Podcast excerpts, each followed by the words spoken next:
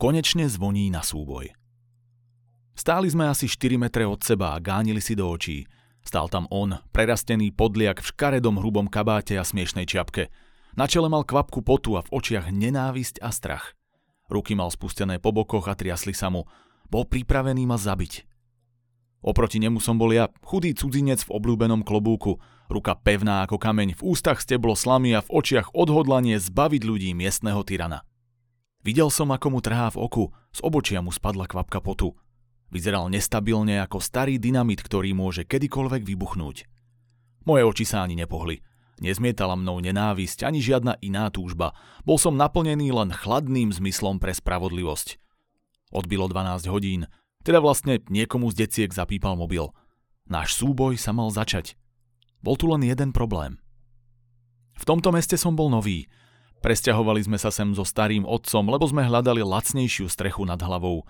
Rodičia zomreli skôr, než som si ich stihol pamätať a starý otec nepracoval. Sťahovanie mi nevadilo, nemal som žiadnych spoločníkov, za ktorými by som mohol žialiť. Bol som samotár, osamelý jazdec, presne ako hrdinovia filmov, ktoré som so starým otcom pozeral.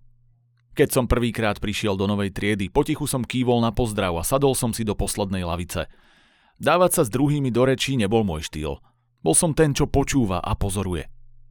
Maroša som si všimol medzi prvými. Tiež bol samotár. Sedel sám v lavici a väčšinu času potichu čumel do svojho telefónu. Na prvý pohľad nenápadné decko. Moju pozornosť upútal až cez obedovú prestávku. Po odchode učiteľa sa zrazu zdvihol a rozhliadol sa po triede, ako by si vyberal svoju korisť. Nakoniec prišiel k Myšovi, miestnemu zabávačovi, chytil ho oboma rukami za vlasy a celou silou mu tresol hlavu o stôl. V oku mi blisla iskierka a ruka mi vyletela k opasku, kde som mal schovaný prak. Dnes ešte nie, povedal som si napokon. Marošov výbuch však nebol posledný. Takmer každý druhý deň sa zdvihol a útočil. Nikto nevedel, kedy a kto bude jeho ďalšia obeď. Dúfal som, že raz skončí aj u mňa, ale zjavne aj v stave zúrivosti chápal, že súboj so mnou by prežil len ťažko. Svoj život v ústraní som ukončil na konci tretieho týždňa. Skončila posledná hodina a ja som práve vysadal na čierneho bleska. Vtedy som počul Maroša zakričať. Obzrel som sa za seba a videl som, ako kráča za nejakými dievčatami. Pôvodne som chcel s mojou tvrdou spravodlivosťou ešte počkať, ale útok na dámu bol ešte horší ako útok na mňa. Postavil som bleska na stojan a vykročil som k ním.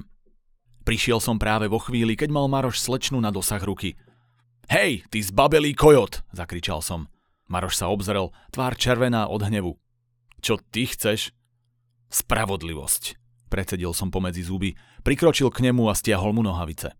Maroš zostal od pása dolu tak, ako ho Boh stvoril a bolo vidno, že si pri tom stvorení Boh veľa záležať nedal.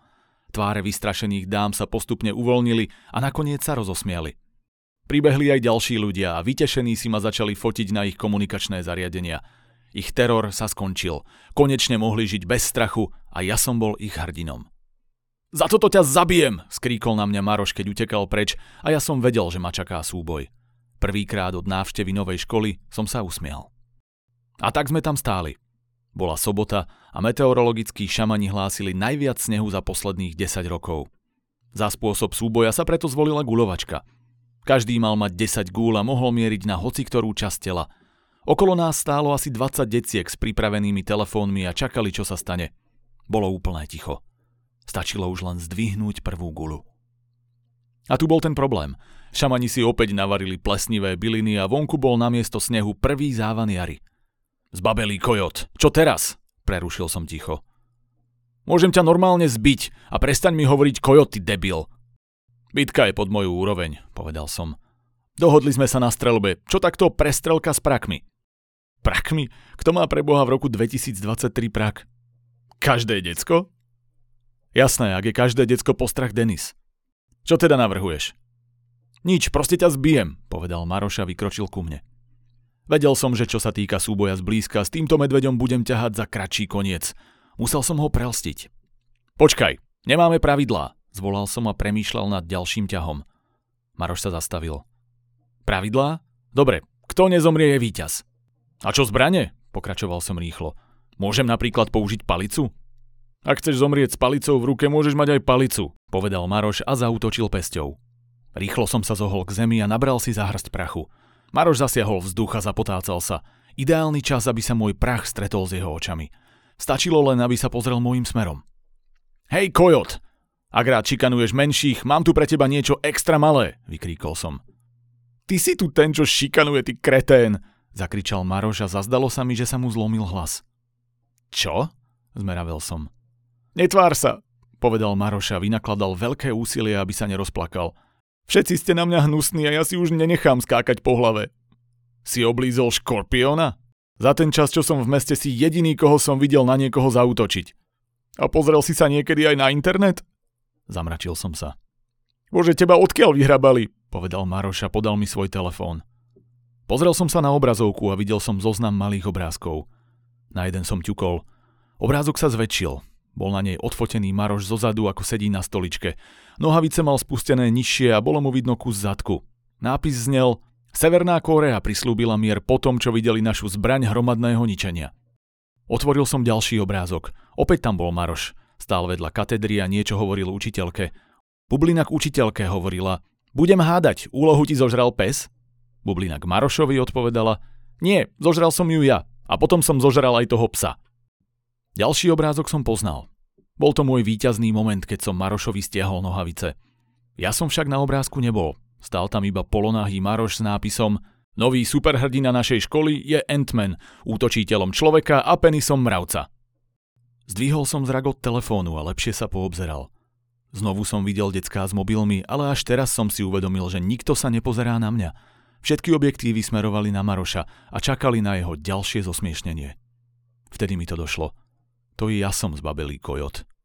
Vždy sa cez to snažím preniesť a niekedy sa mi to aj podarí, ale občas to nezvládnem a vybuchnem, povedal Maroš. A vieš, čo je najhoršie? Keď si prišiel, bol si taký divný, že si začali robiť srandu z teba a mňa často nechali na pokoji.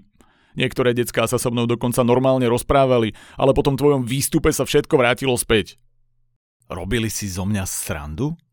Maroš si zobral telefón, vybral ďalšiu fotku a ukázal mi ju. Stal som tam ja. Mal som dorobené okuliare a akýsi blesk na čele. Nápisu som nerozumel. Cowboy Potter, prečítal som.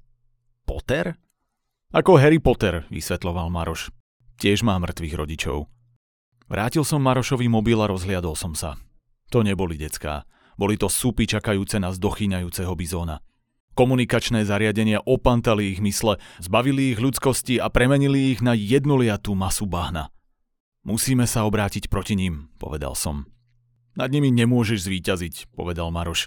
Veď sa pozri na mňa, oni sú nesmrteľní. Ak nemôžem zničiť ich, potom napravím, čo som začal. Odkráčal som od Maroša. Súboj bude pokračovať aj bez snehu, zvolal som. Decká zbystrili. Maroš si ako zbraň vybral vlastné peste, ja si vyberám svoj vybíjaný opasok. Maroš pochopil a zašeptal, nemusíš to robiť. Ale musím, povedal som rozhodne. Vybral som si z nohavíc opasok, zdvihol ruky dohora a zakričal Toto je za spravodlivosť! Potom som už len stiahol brucho.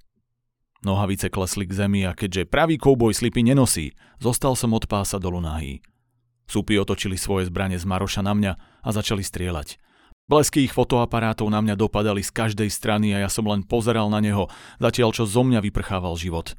Bola to ultimátna hrdinská obeta. Keď sa súpy najedli do síta, postupne odišli a ja som sa zosypal na zem.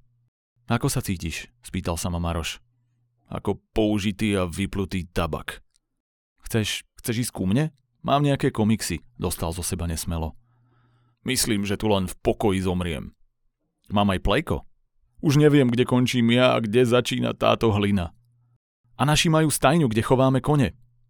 Ale cítim, že je ešte nádej, aby som prežil, zvolal som. Postavil sa a odkráčal s Marošom k jeho ranču. A tak sa stalo, že som v novom meste našiel svojho prvého spoločníka na cestách.